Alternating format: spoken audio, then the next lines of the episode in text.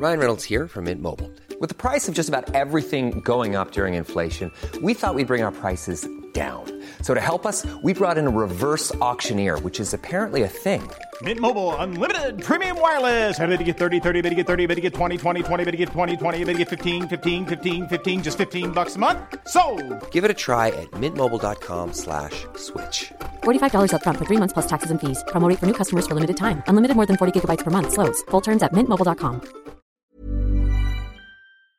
Hi, I'm Maeve Marsden, and you're listening to Queerstories. This week, Lara Thoms is interested in socially engaged, site specific, and participatory possibilities in contemporary art and performance. She works as an artist in Field Theory and is a co director of Aphids. For 10 years, she's also been a curator and producer for organisations including Dark Mofo, Supplefox, Next Wave, and Performance Space. Her work has been presented at festivals and venues around the world. I met Lara when I was 15, and we both signed up to Resistance, organising street protests in Sydney with other students, which makes me sound much cooler than I was at 15. It was great to reconnect at Queerstories in Brisbane, where she performed this piece, one of my recent favourites. Enjoy.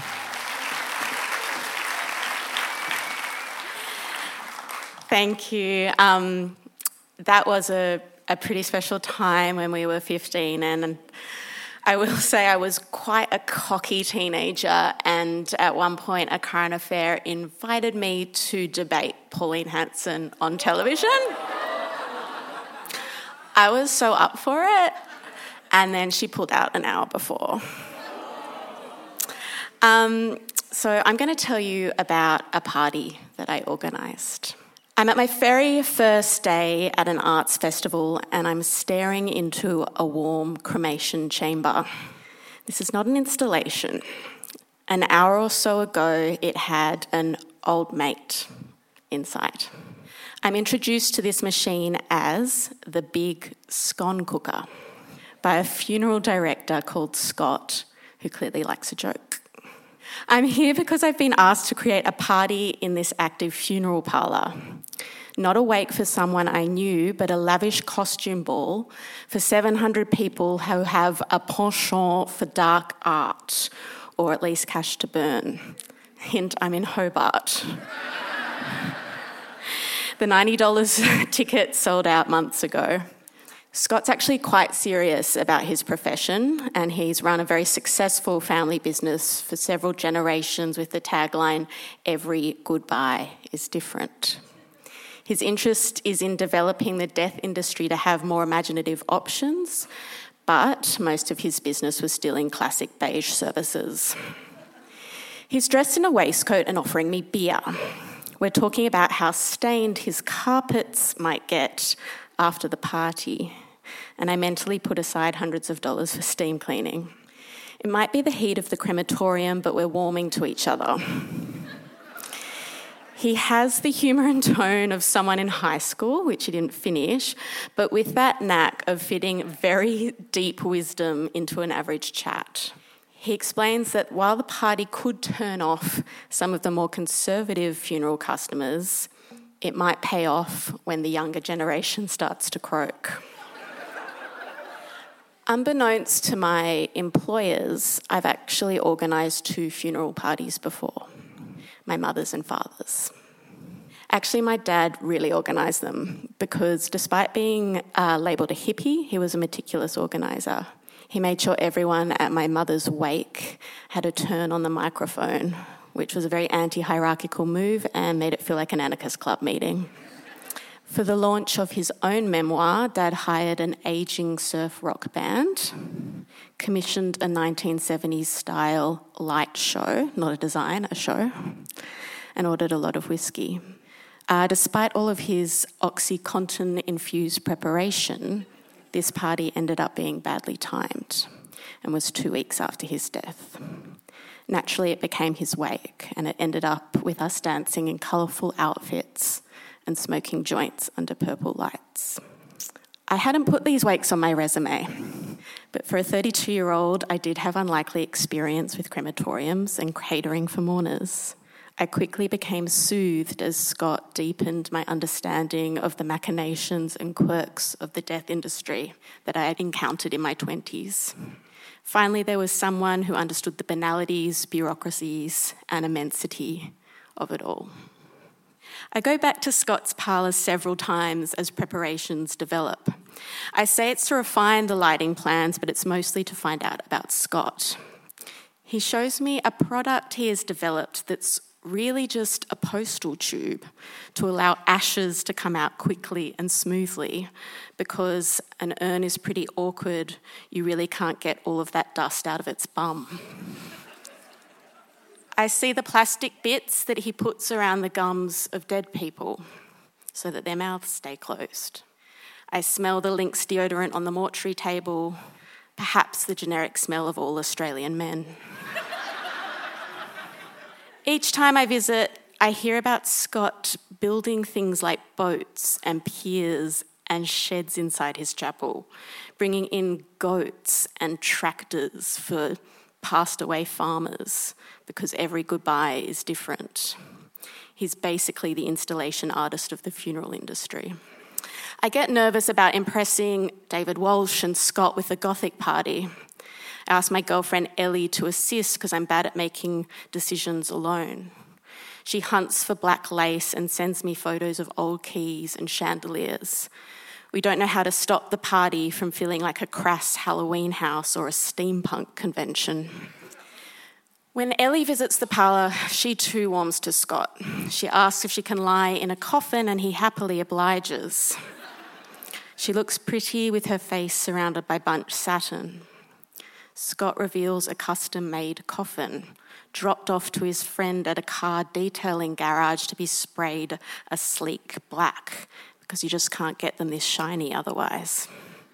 I disappear and try to find art for the dark art party. An artist wants to make a mushroom suit replica enabling fungi to take over your rotting body, now known as the most sustainable form of corpse disposal. I talked to a 35 piece electro marching band that wear balaclavas. I chat to caterers who want to make borscht to match with vodka served in teardroppers with tissues. The lighting designer visits and asks if she can lie on an electric lifter that sends coffins upstairs. Again, Scott obliges and she slowly whizzes up on her back. We squeal in delight. This is better than six feet under. Ellie and I start to argue, reeling from the tension about wanting to make a wildly memorable party and not disrespect the sensitivity of the site. She gathers vines from the side of the road and spray paints them black. We have arguments about how cheesy LED candles really are. And then, as I'm walking around a car park about to buy waffles from a food truck, I see her in the distance, noticing her wet face. My mummy died, she says quietly. We want to call Scott, and then we remember that bodies can't travel interstate. We have a bath and eat spaghetti and cry and go on a 6 a.m. flight to Canberra. Her mother's death was both unexpected and the result of a 12 year battle with cancer. In Canberra, Ellie struggles with the local funeral directors who are definitely not Scott. They suggest that everyone drink from plastic cups so they don't have to do the washing up.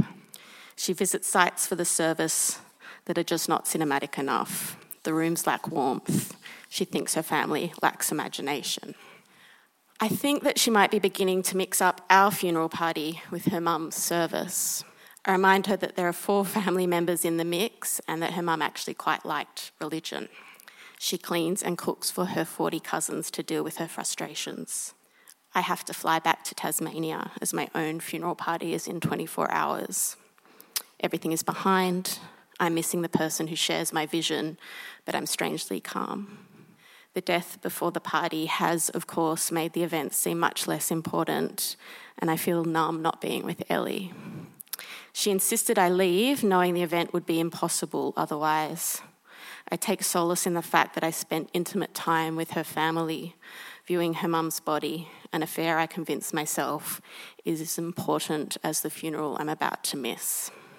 While Ellie writes her eulogy, I set up a tombstone with the date of the party engraved on the front. While she books catering, I change light globes from red and order dry ice. Scott speaks about the gap that's been created in her absence as we move coffins, flowers, video art, and mirrors around his workplace. She demands I send her photos and updates as we simultaneously design sorrow and celebration in separate cities. Everyone arrives at Scott's place dressed up and excited. They're wearing ugly top hats because the steampunk vibe did rear its head there's ram horns, there's lacy skirts, champagne flows, a DJ plays tracks that punters pre nominated as their funeral songs. Upstairs, performance artists create intimate reflections on death and dying. In one room, an artist slowly prepares nude bodies, covering them in bejeweled white shrouds. The mushroom suit glows a record is played with a real person's ashes encased in the clear vinyl. The marching band begins to crowd surf. I expect to feel demoralized or disgusted by the superficiality of it all, but I don't. Being in a smallish town, dozens of attendees tell me they've been in this space for recently departed grandmothers. They talk about the transformative effect of considering death in another way. This space feels so different tonight. I want to go out like this, a woman says, bush in hand. I agree that the taboo of death feels broken down, and with that, a space to be less scared and more open about our end of life decisions. Scott's a big part of this feeling. He hosts people melting marshmallows on the crematorium fire while inviting them to ask him anything they like about death. Industrial beats boom while Ellie's spray painted vines hang above a packed dance floor. I wear a walkie talkie and move from space to space in a sober haze. At the same time, Ellie and her aunt sit at her family dining table lit by a lounge room fire. They're carefully weaving together fresh autumn leaves to create a backdrop for the Canberra chapel. They will carefully hang it behind her mother's coffin the next day while I throw away beer stained carnations that have been crushed on the dance floor. Thank you.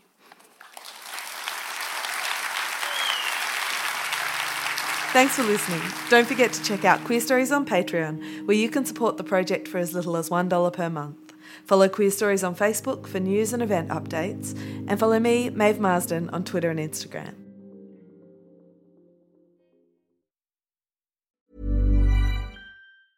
Planning for your next trip?